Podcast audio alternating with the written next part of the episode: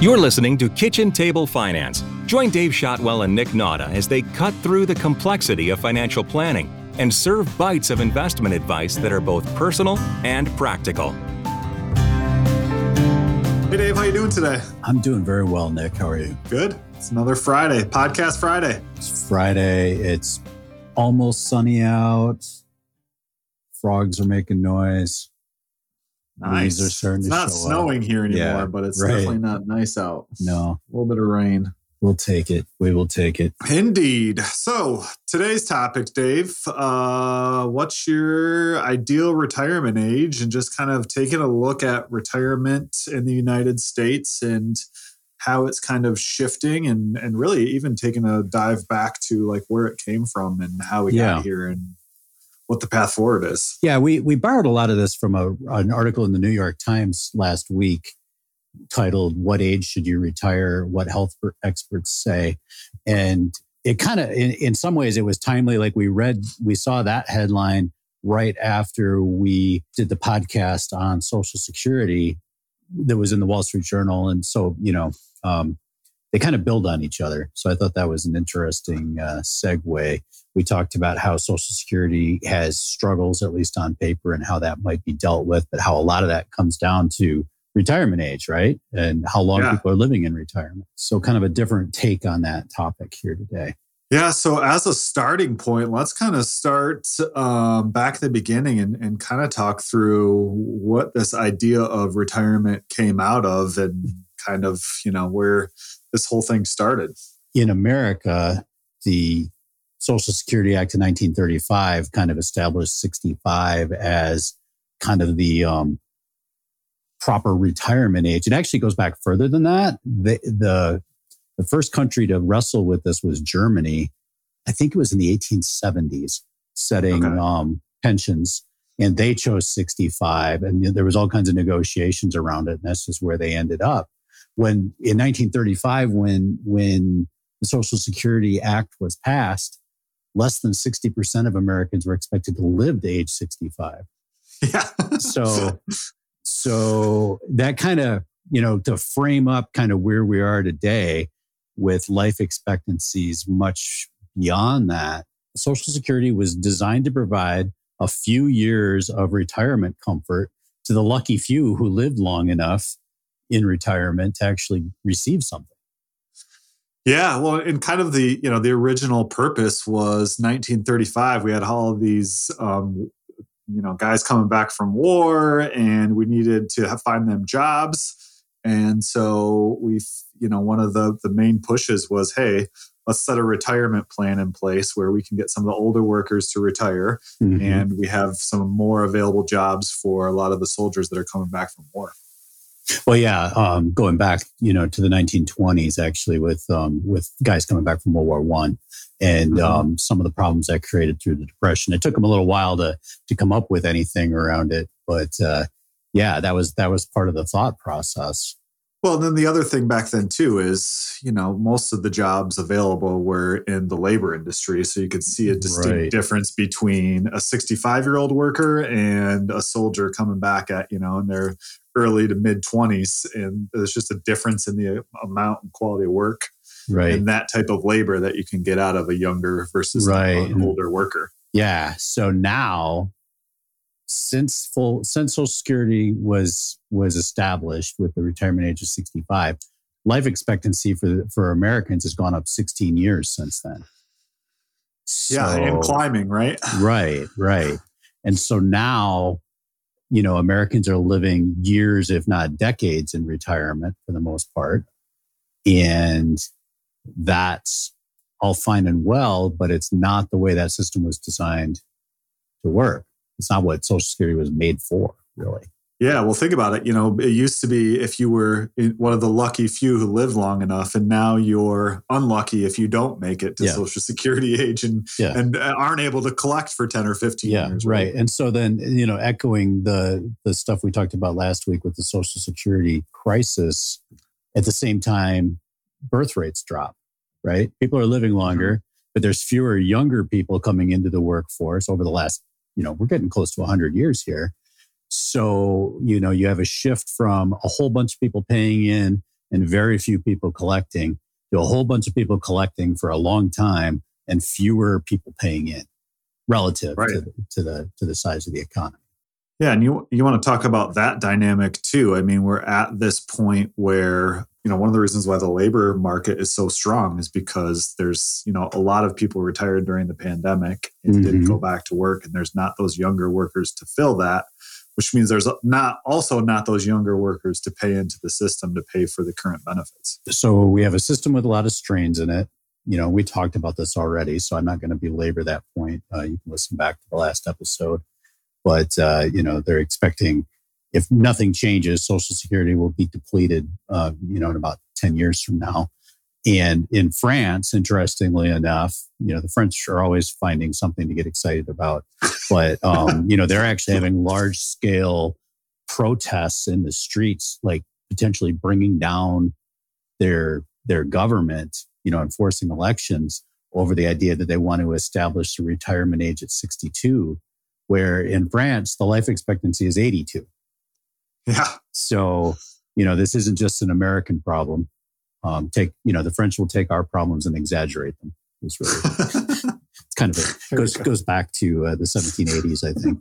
But uh, anyway, um, so, you know, so the, the question really is like, what, what is the right retirement age for people? Like not, not just thinking about social security, but just thinking about health and retirement overall and working and what work means.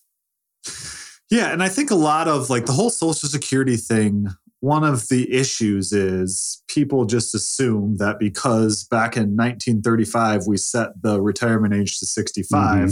that's that's still a good number to think about in terms of retirement in this day and age. Yeah. Right?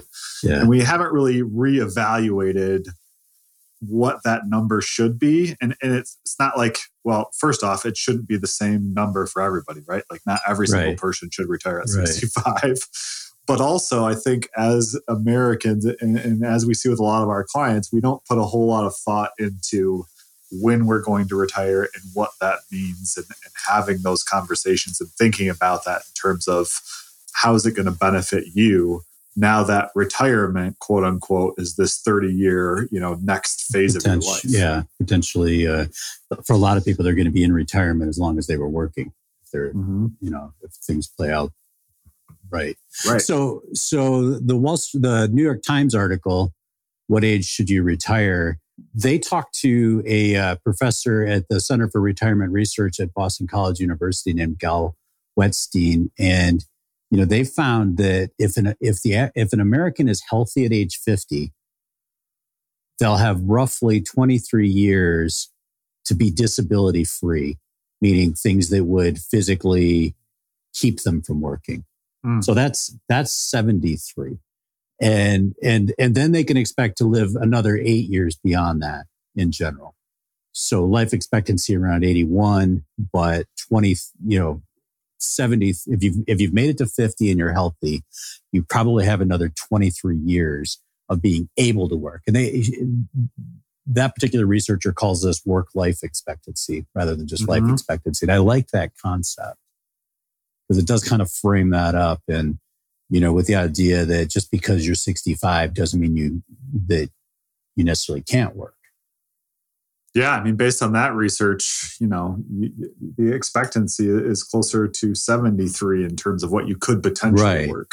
And and they, you know, they they credit this to medical advances, but a lot of it is because of how work has changed in America. You know, we're not not as manufacturing or construction based as we used to be. We're more knowledge based and service based. And so they quote a couple other researchers. Uh, Lisa Renzi from uh, the Hamilton uh, uh, the Hamilton Institute of Gerontology, University of Georgia. You know, they her research has shown that we really remain cognitively able to keep working into our 70s as well. A lot of people think, you know, that they worry about not being able to mentally right continue to work and you know her research shows that some brain functions do like and this is kind of the the anecdotal evidence everybody's kind of aware of that after 45 which means some of us are already in trouble um, you know, some brain functions diminish. But what her research has found is that the things that contribute to knowledge work, like just the accumulated knowledge and experience that you get, plus social cognition, can actually continue to improve for decades beyond that. Yeah, it's interesting because, you know, if you think back to when we started the whole social security thing in the 1930s, and it was actually a benefit to replace an older worker in a lot of mm-hmm. cases, the younger worker. And mm-hmm. now we kind of have the opposite going on of you're taking someone with 25, 30, 35 years mm-hmm. of experience and you're trying to replace them with somebody with zero to maybe five years of experience. Yeah. And that in this day and age with the type of work that most people do doesn't play out very well. I've had a couple instances where clients were offered early retirements from companies that then turned around and asked them to come back 18 months yeah. later when they realized that the young folks they'd replaced them with didn't have the institutional knowledge. It wasn't as easy yeah. to uh, replace those older workers as they thought it was going to be. So, um, interesting too with uh, with this uh, research from the University of Georgia you know those processes social cognition and the accumulation of knowledge are actually maintained and strengthened by work mm-hmm. so if hmm. you're working in those fields and you stop that can have a negative impact on your cognitive processes yeah, absolutely. And some of this ties back to Mitch Anthony's book, The New Retirement yes. Mentality, um, which we'll have to put because we did a podcast. We did a yeah, we well. did a, a, review of that uh, like a year ago or so. Yeah. But yeah, you know, there's, you know, there's, he had five C's of aging, and mm-hmm. I can't tell you what all of them were, but I know that one of them was this, you know, keeping your mind busy and, and yeah. kind of whether it's work that you do at work, actual work, or some other kind of work, along with another big thing that people get from work is the connection to other people as well. Yeah. So finding ways to replace that. Well, and it reminds me of something I heard my mentor and our firm founder, Beth, say more than a few times in client meetings if you're going to retire, what are you going to retire to? Yeah, absolutely. You, know? you want to um, retire um, to something, not from something, right? right? Ideally. Right. right. And, you know, that, and there's lots of valid answers to that, but it needs to be a conscious choice. If, if your, if your goal is to play golf every day and that's going to keep you going, then that's okay, but make sure that that's a, you know, yeah. make sure that's that's uh, not the default is what you really want to do. Yeah, um, absolutely. Yeah, but that you know, so the the that research out of Georgia actually shows that delayed retirement leads to better health outcomes, delayed risk of death, regardless of health prior to retirement. If you work longer, you just stay healthier longer. Yeah. Now, we've got to be careful with this. The flip side of it is it's easy for you and I who work at a desk and, you know, record podcasts for a living to say that everybody should should work till they're 73 to somebody out there who is lugging cement blocks around or up on a roof swinging a hammer all day that can be very different right? And oh, yeah. so you know kind of bringing this full circle to government policies. How do you you know how do how do you if you're if you're working on social security as an issue right? Say you're a congressional aide how do you set the right retirement age when a big segment of the of the country could potentially work to age 73 with no problems and it may actually be a better health outcome for them but then you've got other people that are working very hard and physically wearing their bodies out at 55 or 60 how do you right you know and to take that a step further and this is this is Dave being anecdotal. I'm not don't have any research on this, but I think I think we're pretty safe to say that a lot of the knowledge based jobs are going to be the higher paying jobs, and the folks mm-hmm. that probably have the means to retire when they want to anyway. So sure. so you're taking if you set that age too high for something like Social Security and say everybody needs to work to age 70, well, you know, you and I in in our kind of profession could say, okay, we'll work till 70 and and be fine. But, you know, at the same time, we're saving for retirement and, you know, mm-hmm. talk walking the walk of all the things we talk to people about, hopefully, right? So. You know, retiring early wouldn't be as big a financial issue maybe for us. But that, yeah. you know, those those folks that are working in those manually intense jobs that may they they may not have a choice about retiring early and they may not be as prepared to retire early so yeah. you've got to if social security is going to be meaningful you've got to account for that you know it's just interesting to think about and to talk about some of these things but i go back to something we said earlier which is you know it's a personal mm-hmm. thing and it's a personal choice you know it, it, you know just because you're in one of these jobs you might be able to do until you're 70 doesn't necessarily mean you want to right right Right. just as harmful or just as beneficial, well, I think, as working later is continuing to work to a point in a job that you don't like that beats you yes. down every day, yeah. even if it isn't physical. For like sure. The mental health of that is also important. For too. sure. For sure. That's a good point. And and it, well, it just emphasizes that it's not a one size fits all kind of kind of thing. We love podcasting for a living. So, you know, yeah. we might be, we might very tongue in cheek, folks. This is not our day job.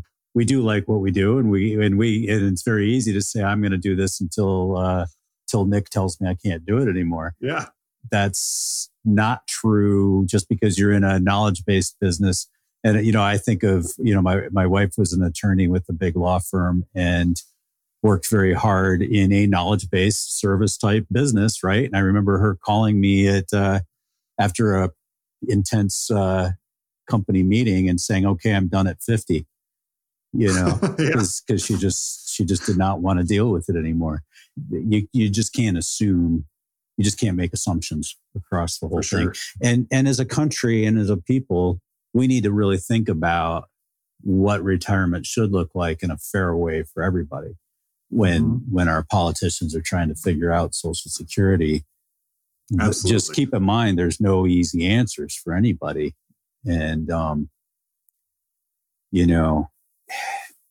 one thing to keep in mind is part of what made social security acceptable to americans because it kind of smelled like like socialism right yeah, it's right in the name. Sure. And in the 1930s, that was a very contentious topic. You know, the Bolshevik threat was considered real in this country, and a social security program was in a lot of ways considered un American. And the way it was packaged, though, his politically was you're going to invest your money while you work. We're going to accumulate that with interest and essentially create a pension for you that you have funded yourself. But we know that you're going to get it. If you live longer, you know, other people are going to subsidize it. And if they live longer, you're subsidizing them. But, you know, that was a, that was a more acceptable trade off that essentially you're going to collect my taxes while I'm working and then I'm going to mm-hmm. get my money back over time that's changed. Social Security now is much more redistributive than it used to be mm-hmm. um, because now benefits are taxed and the way the formula is structured, um, you get a lot more credit for your first. I don't, I forget the formula, but essentially lower income workers get credited a higher percentage of their work towards their social security benefit. Once you right. get above a certain amount of income, somewhere in the 50,000 range, your benefit starts to taper off. Yeah. So, so it is more redistributive than it used to be. Yeah. Well, I think it's an interesting concept too, because these numbers, as far as life expectancy, are, you know, continue to go up, and mm-hmm. I don't mm-hmm. see them going down or even staying flat. And so we've got to figure out how it works because we've got this young generation that we're essentially asking, hey, you know, pay into this system for the next 30 to 40 years and hopefully mm-hmm. it works for, you know, we the the the reason that they would want to do that is so that there's some benefit for them when they get right. there. And so we've got to be able to tailor it to be enticing for them to say, yeah, I'll buy into that. Right. No easy solutions. We'll link to the New York Times article. I, am not sure if this one requires a subscription or not, but uh, but uh, there's good information in there. I really like the fact that it took some things that we've always kind of thought and talked about with retiree or people planning to retire about, you know, the considering whether they're psychologically ready to retire and right. hung some research on that for us. Yeah, absolutely. And I think the main takeaway from this is really think about your retirement in terms mm-hmm. of what you want it to look like, how you want it to be structured, and when you want it to happen instead of just relying on a number that they Yeah. decided on in 1935, right? Yeah, right, right. And I, another another little Beth anecdote that kind of goes with that. She had a sign in her office that said, uh, "It's it, it said, what age would you be if you didn't know how old you were?" Hmm. And like that. uh, yeah, yeah. So it's not just about the uh, number of birthdays, right? Yeah. So Very good. right. Well, thank you, Dave. Pleasure as always, my Yeah. friend. good talk. Thank you. gather round and follow the Kitchen Table Finance podcast to learn about money and simple ways you can invest right now.